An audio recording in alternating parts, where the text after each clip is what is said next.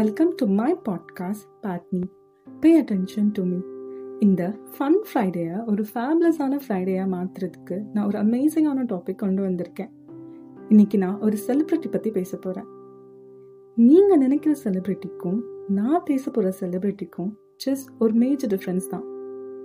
உங்கள் செலிப்ரிட்டிஸ் கோடிக்கணக்கான பேருக்கு தெரிஞ்சவங்க. ஆனால் நான் பேச போகிற செலிப்ரிட்டி ஆயிரக்கணக்கான பேருக்கு வாழ்க்கை கொடுத்தவங்க.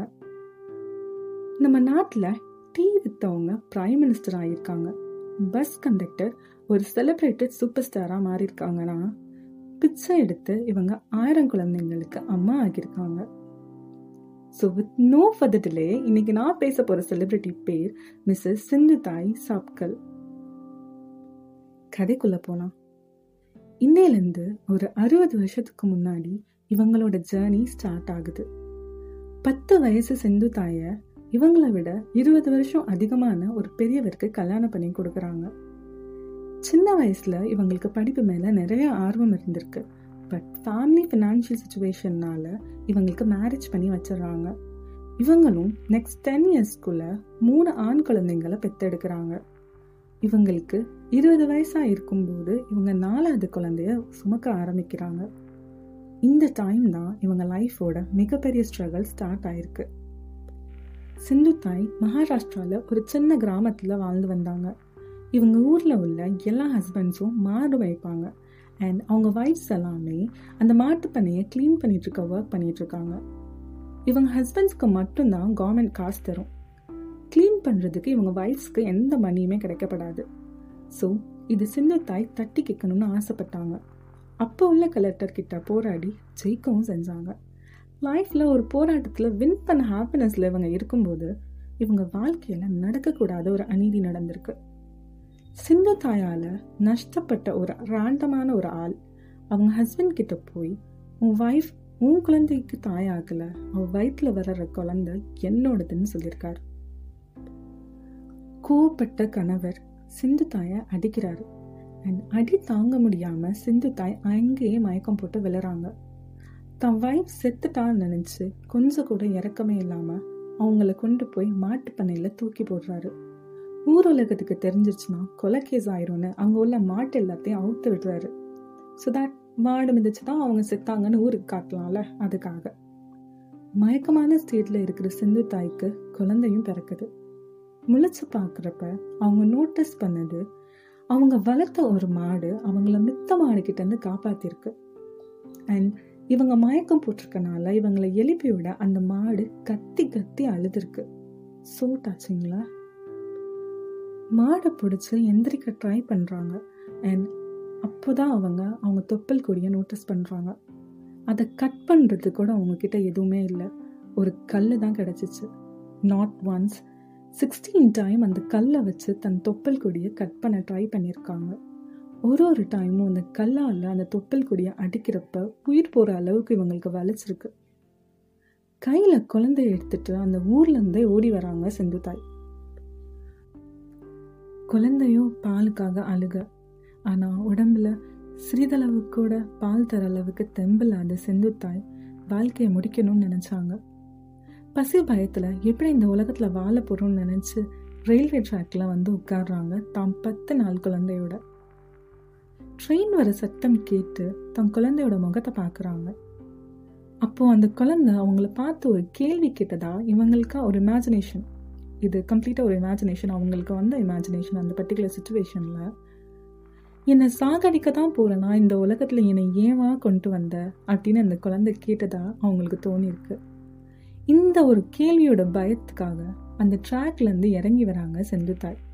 என்னதான் ட்ராக்லேருந்து வந்தாலும் அந்த ட்ரெயின் அவங்களுக்கு அவங்க லைஃப் மாதிரி தோணியிருக்கு. அந்த ட்ரெயின் அவங்க பின்னாடியே வரத மாதிரி ஒரு இமேஜினேஷனில் இவங்க ஒரு ரெண்டு கிலோமீட்டர் வரை ஓடியிருக்காங்க ட்ரெயினில் பிச்சை எடுத்து அவங்க வாழ்க்கையை ஸ்டார்ட் பண்ணலான்னு நினச்சிருக்காங்க.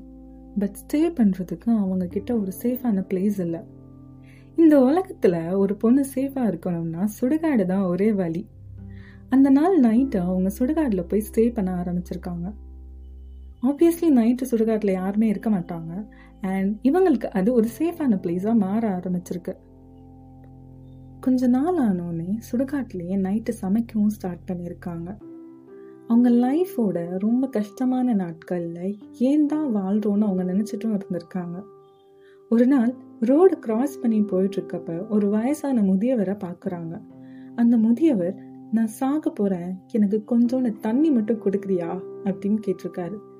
சிந்து தாய் அவங்க கிட்ட இருந்த கொஞ்சம் சாப்பாடும் தண்ணியும் கொடுக்குறாங்க. சாக போற நிலைமையில இருந்த முதியவர் உயிர் பிழைக்கிறாரு எந்திரிச்சு உட்காரவும் செய்யறாரு அப்போ சிந்து தாய்க்கு ஒரு விஷயம் தோணிருக்கு. நான் வாழ்க்கையை சாகணும்னு நினைக்கிறேன் ஆனா சாகிற நிலைமையில இருக்கிற ஒரு ஆளை காப்பாத்திருக்கேன். ஏன் நான் மற்றவங்களுக்காக வாழக்கூடாதுன்னு? இந்த ஒரு தாட் தான் இன்னைக்கு அவங்கள மிகப்பெரிய ஆளாக்கியிருக்குன்னு நான் நம்புறேன். மீன்வால் பக்கத்து ஊரில் ஒரு ஃபாரஸ்ட்டை கிளியர் பண்ணி கவர்மெண்ட் ஒரு ப்ராஜெக்ட் பண்ணிட்டு இருந்தாங்க. சிந்து தாய் போராட்டத்தில் இறங்கி அந்த ஃபாரஸ்ட்லேருந்து மூவ் ஆன ஆதிவாசிங்களுக்கு மாற்று இடம் வாங்கி தந்தாங்க. கூடவே நிறைய குழந்தைங்களுக்கு அம்மாவும் ஆனாங்க. டெய்லி பிச்சை எடுத்து தெய்வ குழந்தைங்களுக்கு சாப்பாடு கொடுக்க ஆரம்பித்தாங்க சிந்து தாய் கொஞ்சம் கொஞ்சமாக நிறைய ஹெல்ப்ஸ் வாங்கி ஒரு ஆர்ஃபனேஜும் ஸ்டார்ட் பண்ணாங்க. எங்க தன் குழந்தைங்களுக்கும் மித்த குழந்தைங்களுக்கும் நடுவில் பார்ஷாலிட்டி வந்துருமோன்னு கஷ்டப்பட்டு கஷ்டப்பட்டு பெத்த அந்த குழந்தைய ஒரு ஆசிரமத்தில் கொண்டு போய் சேர்க்குறாங்க சிந்து தாய் அண்ட் இன்னைக்கு இவங்களோட குழந்தைங்க நிறைய பேர் டாக்டர் இன்ஜினியர் ஏன் ஆண்டர்பனாஸாக கூட இருக்காங்க. மோஸ்ட் இம்பார்ட்டன்ட்லி இவங்க அடாப்ட் பண்ண ஒரு பொண்ணு இவங்க மேலே பிஹெச்டி பண்ணிட்டு இருக்காங்க. லேட்டராக அவங்க ஹஸ்பண்ட் ஓல்டேஜ் ஆனோன்னு இவங்க அவங்களே அக்செப்ட் பண்ணிக்கிட்டாங்க. ஆனால் ஹஸ்பண்டாக கிடையாது குழந்தையா. இன்னைக்கு இவங்களை மதர் ஆஃப் ஆர்ஃபன்ஸ்னு மொத்த உலகமே கூப்பிடுது. Nari Shakti award Mother Teresa award national iron lady award அந்த மாதிரி மொத்தம் டூ செவன்டி ஃபைவ் அவார்ட்ஸ் இவங்க பேரில் இருக்குது அந்த அவார்ட்ஸ் மூலயமா வந்த காசை வச்சு இவங்க ஓன் ஆர்ஃபனேஜ் கூட கன்ஸ்ட்ரக்ட் பண்ணியிருக்காங்க. இவங்க லைஃப்லேருந்து எனக்கு பர்சனலாக கிடைச்ச மாரல் வேல்யூ பற்றி தான் நான் பேசணும்னு ஆசைப்பட்டேன். நம்ம லைஃப்பில் நம்ம நமக்காக வாழ்கிறனால தான் இதில் வர நிறைய கஷ்டமும் நஷ்டமும் நமக்கு ரொம்ப பெருசாக தெரியுது. எப்போல்லாம் லைஃப்பில் ஒரு ப்ராப்ளம் வருதோ அப்போல்லாம் நம்ம சூசைட் பண்ணிக்கணும்னு நினைக்கிறோம். எப்போ நம்ம மித்தவங்களுக்காக வாழ ஆரம்பிக்கிறோமோ அன்னைக்கே இந்த கிவ் அப் பண்ணுற இன்டென்ஷன் நம்ம கிட்டேருந்து போயிடும் மகாராஷ்டிராவில் ஒரு சின்ன கிராமத்தில் பிறந்தவங்க இன்னைக்கு அமெரிக்காவில் ஒரு பெரிய மோட்டிவேஷன் கொடுக்குற அளவுக்கு வளர்ந்துருக்காங்கன்னா இவங்களை தவிர வேற யார லைஃப் நம்ம செலிப்ரேட் பண்ண முடியும்? ஸோ அதனால தான் நான் இவங்களை ஸ்டார்டிங்லேயும் செலிப்ரிட்டின்னு கூப்பிட்டேன். வெல் ஐ ஹோப் உங்கள் எல்லாத்துக்கிட்டையும் ஒரு நல்ல பதிவை கொண்டாந்து சேர்த்துருக்கேன். சப்போஸ் நீங்கள் சிந்து தாயோட ஆர்ஃபனேஜ்க்கு டொனேட் பண்ணணும்னு ஆசைப்பட்டீங்கன்னா சண்மதி பால்நிகேதன் லிங்க் டிஸ்கிரிப்ஷனில் போட்டுறேன்.